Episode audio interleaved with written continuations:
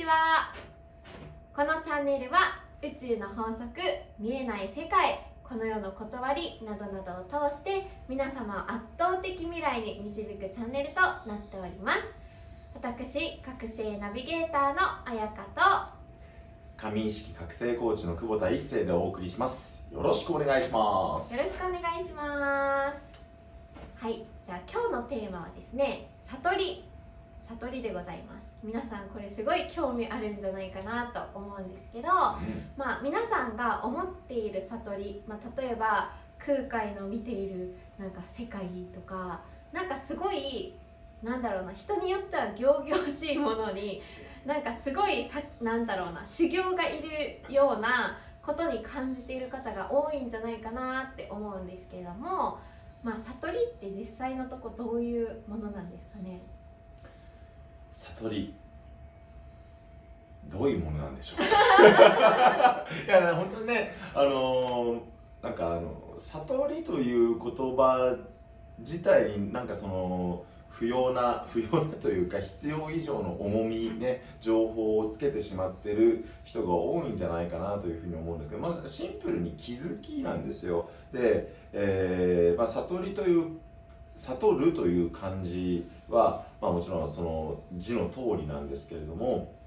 えーまあ、ちょっとね、えー語呂を変えてというか差を取るというところにおいてのその悟りというふうな形で受け止めていただけたらというふうに思うんですが宮中さん今回でこの放送も9回目なんですよ。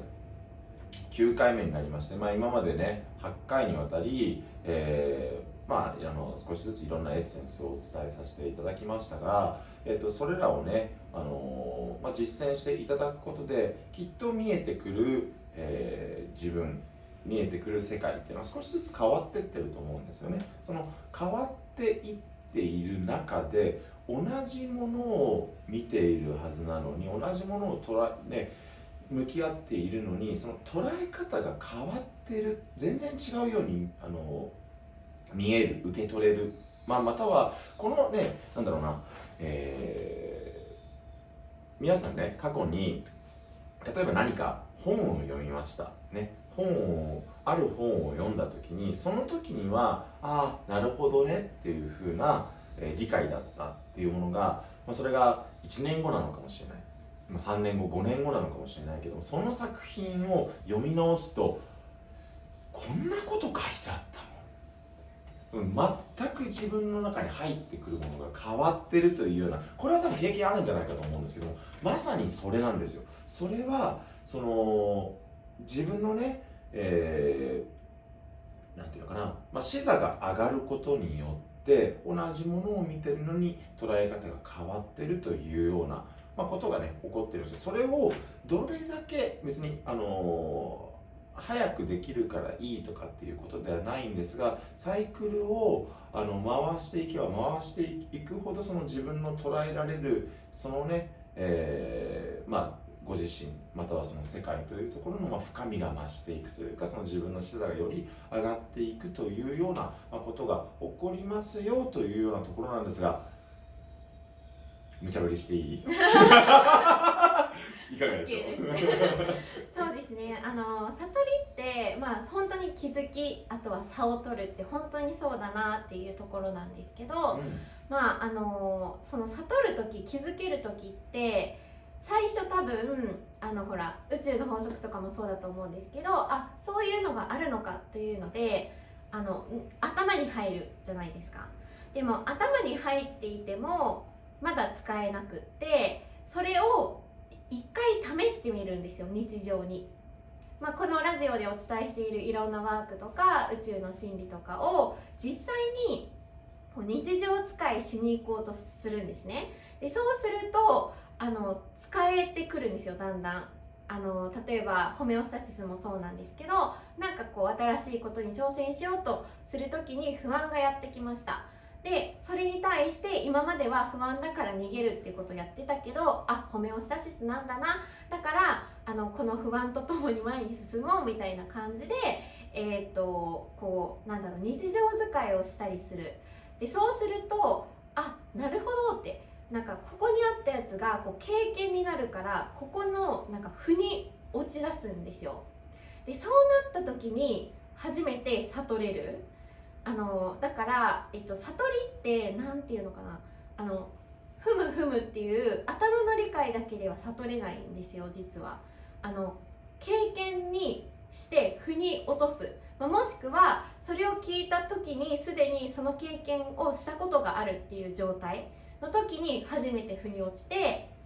悟れるっていうことが起こるんですよ。であのこれをなんだろうなこの悟りってだからそれぐらい、まあ、みんなにできることっていうねあのまあか簡単なことです。簡単なこと。であのなんだろうな例えば私とかそうだったんですけどあの宇宙の真理を本当に腑に落としてあの使ってっていうことをやってやっていく中で例えば昔見た子供の頃に親と見た「マトリックス」とか見るとわすごいなみたいな「エヴァンゲリオン」とか見るとすごいなみたいな。深深さが今まではその言葉だったら言葉の表面をこうなんだろう表面に触れられていたっていう状態だったところがなんかその真髄みたいなね。めちゃくちゃ深いこの裏の糸みたいなところに触れられるようになるんですよ。これが悟った時のなんか状態。で、えー、とそれをなんか最初は知識知ってる知識を経験にする経験にするっていうところで悟りっていうのをなんだろう自分に落とし込んでいってでそうするとなんかね常に悟れる状態みたいなのに到達するんですね。うんうんで今異星人とか私ってその状態なんですけどだからそういうところに一気に達すると逆にこう一回聞いたことでまだ未経験なこととかさえも悟れるんですよ最初から。っていうことがまあ起こるんですね、まあ、そうなるとこの悟りってすごいあの別にスピリチュアル以外のいろんなところにもちろん使えてあの例えばマーケティングとかねもし習った時にあのこの悟る悟っている状態でそれを学びに行くといきなり使いこなせたりするんですよ。とか例えばあの脳科学を学びましたとか量子力学を学びましたとかそういう学問を例えば学んだ時も悟りの状態で学びに行くと全部理解できるんですよ腑に落として最初から。でそそれでこう現実創造にいきなり生かすことができるっていうね、まあ、本当になんか現実創造マスターみたいな状態になれるっていうね感じですね。うんうん今ねちょっとあの思いもしない形で、えー話をねあの発展させてくれたので少しあのもう少しね、えー踏み込んで話をしておくとその悟りをあの重ねていくということによってその気づきポイントが、まあ、あのより気づけるようになるより気づけるようになるからこそそのき、えーなんていうかその捉えられる気づきが増えてくるっていうような話なんですがこれどなぜそれが起こるのかというと、えー抽象度が上がるということが起こってるんですね。その抽象度が上がるというようなことが起こってる。例えば、えー、となんていうのかな。ここに、えー、リンゴとバナナ、ねえーみかんがありリンゴとバナナとみかんという3つがあった時にはこれを、まあ、リンゴはこうあのバナナはこうみかんはこうっていうような、えー扱いをしてそのそれぞれに向き合うからこそ見えてくる気づきがある。ねえーあこういうことなのかっていうようなものもこれがなんていうんですかその気づき悟りというところをあの繰り返してるとあこれはなるほどあの果物という、えー概念であのまとめられるものなんだ、まあ、もっと言うとそのね食べ物であったりとかいろんなねあのくくりができるかと思うんですけどもあのそうするとその上位概念でそれをまとめることができるんだというふうなあのことがま感覚的に分かってくるのでそうするとさっきねあの彩香さんがお伝えしてくれたように全く違うところに行ってもあこれはあのその上位概念からものを見れるからこそ細かく教えられてないのに細かく聞いてないのにあこういうフレームでこの人はあの